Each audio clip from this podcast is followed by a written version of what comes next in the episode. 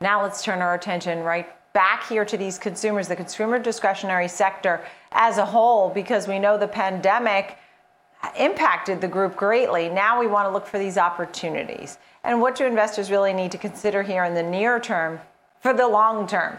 John Traynor, Executive Vice President, Chief Investment Officer, People's United Advisors. Thanks for being here with us. So we look at the consumer discretionary sector, and I know it's ever changing over the decades. Where do we stand now? You know, we we've seen, as you just said, a tremendous acceleration in the changes that were probably already in place with the retailers, and and we almost divide them up into two groups. You've got the boutique retailers that are really doing something unique, where you, you need to shop at that store, you need to go and seek them out, and it, it could be a service or or a product, and then you've got the behemoths, the giant stores that just bring tremendous price and value to consumers and and we're seeing the market that bifurcation is just increasing uh, as we move through the pandemic and into what we think is going to be a very good retail environment uh, for the coming year.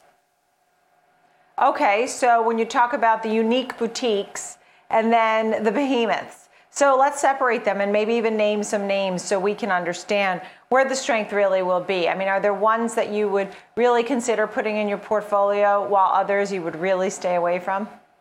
Well, I, would say uh, start with the the easy ones, the behemoths uh, that we've owned for a while. You know, the Home Depots of the world, uh, the uh, the Amazons of the world. I mean, they they certainly have brought value to clients, and we think they're going to continue being very very strong. So we want to own them. We have them in our model portfolio. We own them now, and we're going to continue owning them because we just think there's tremendous tremendous momentum, tremendous momentum in their business model, and we see that continuing. So the behemoths, you you want to stay with them. On the boutique side, again, what we're looking for are those companies that can add value through either a unique product niche or or a service niche. I mean, one of the uh, one of the interesting little uh, uh, uh plays on the consumer that we've got that we own is Booking Holdings. Again, that's a, a company that's doing very very well. They're to they're to benefit as consumers emerge and they start to travel even more. So you know that's a that's a, a company that uh, we, we see consume doing very very well as we move forward. Right. So you're talking about things that are, are a little sort of unique or uh, or a niche of some sort. Um, so amazon and home depot do those continue to grow and continue to take market share from others? That's my first question. And then for the unusual smaller plays, I mean, I start to think about the mall retailers. I think about something like Peloton that really just has a hot product. Sure.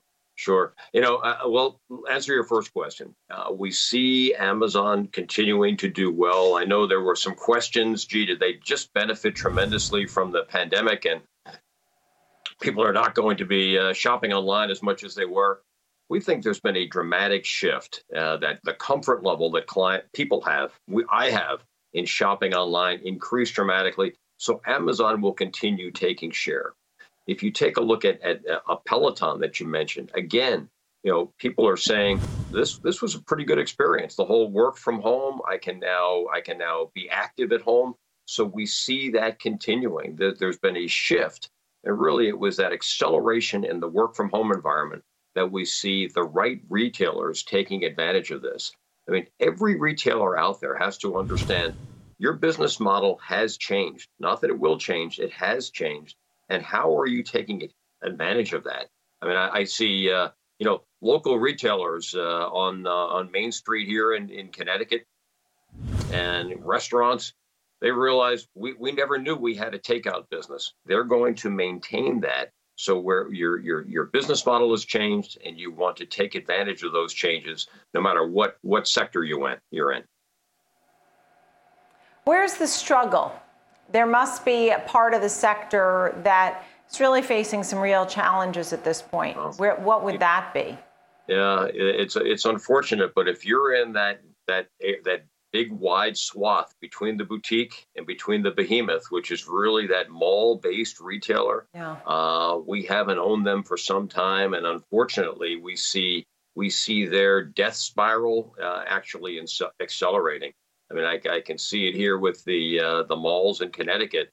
You know, some of them have Yeah. actually uh, applied for zoning changes where they could become, you know, uh, uh, uh, senior living, uh, assisted living centers rather Oh, boy. than stores. So John, I think we should leave it there. I mean, you're telling the real story. Those are real stories of the struggle for some of these retailers and others during this pandemic. John Traynor, great conversation. Thank you very much. Executive Vice. President, Chief Investment Officer, People's United Advisors. Thanks, John.